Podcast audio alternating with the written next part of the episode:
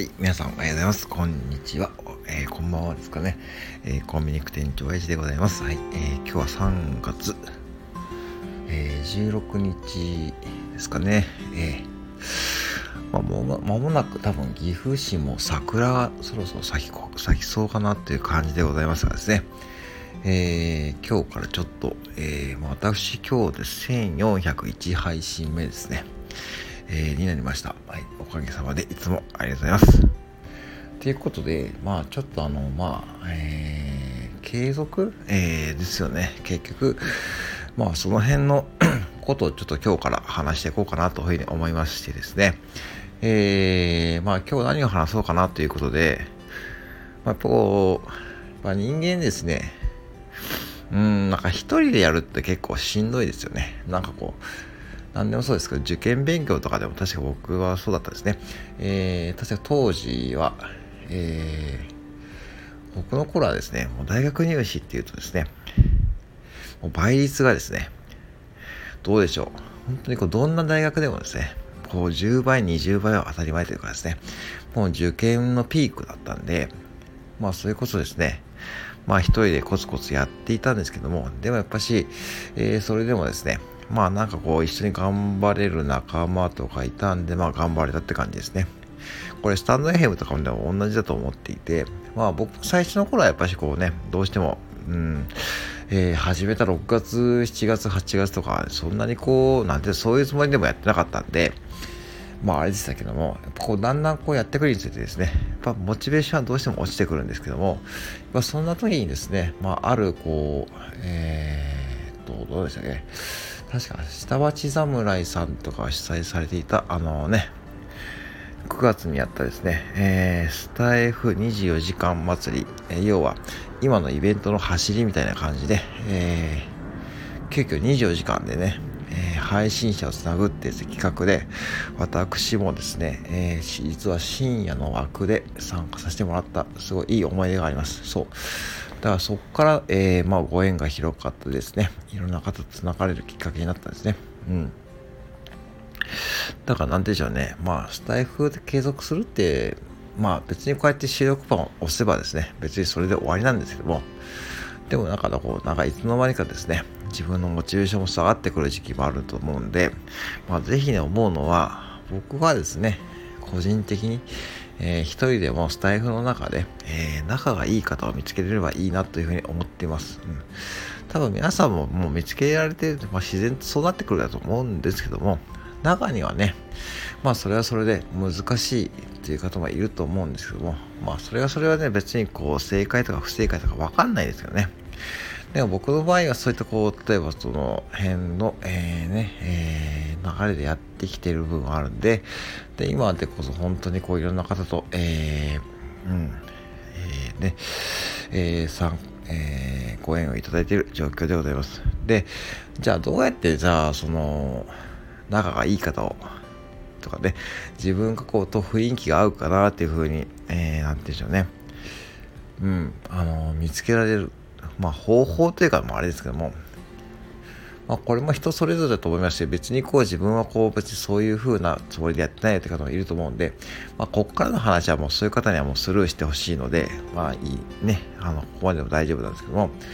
じゃあ、例えばですね、僕が思うにはやっぱりこう、うん、あの、いろんな方と、えー、まあ、ライブで参加するってのは一番いいかなと思います。うん、ライブですね。で、たまたま僕もですね、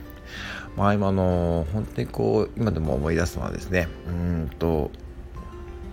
9月ですね。まあ転換期は僕にとって9月でしたね。9月にまあひょっこりですね、こうあの今でこそね、すごい仲良くさせてもらってる高優さんのライブですね。あれなんで参加したかっていうとですね、あの岐阜県の白川郷がサムネイルであったんですね。で、僕は岐阜県なんで住んでるのは、あれこれ岐阜県の方がやってるのかなと思ってですね。最初思ったんですよ。すごいそれで親近感湧いて、でそこから入ってみたらですね、あれ？違うじゃんって思って。だ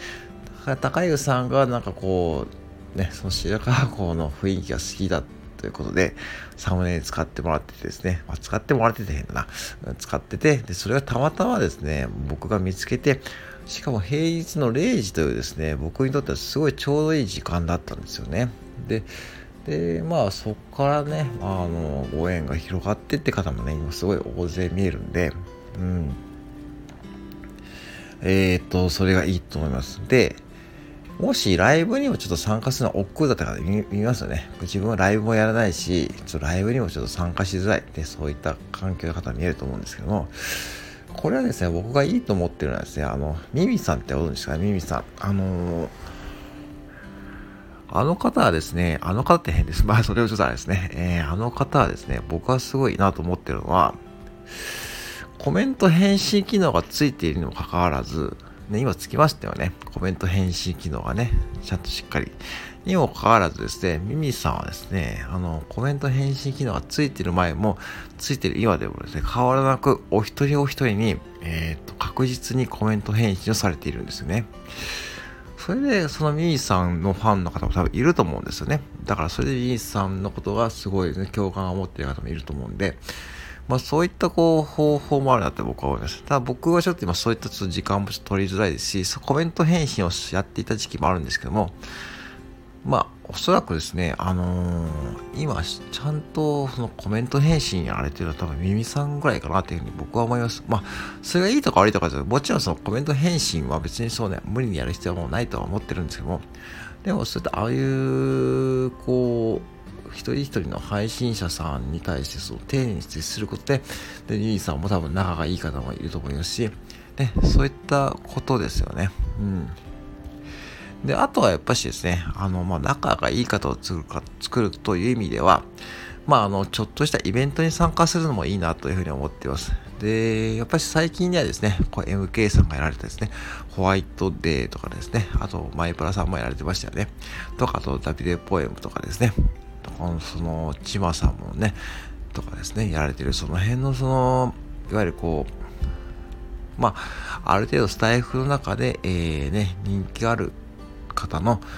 やられてるイベントに参加して、その中でハッシュタグでつながって、そこで、えー、つながるご縁もできると思うんで、まあそういったこうね、ご縁を作りながらやるとですね、まあ結構その自分がモチベーションが落ちた時に、落ちて、例えばちょっと継続が難しいなって時にですね、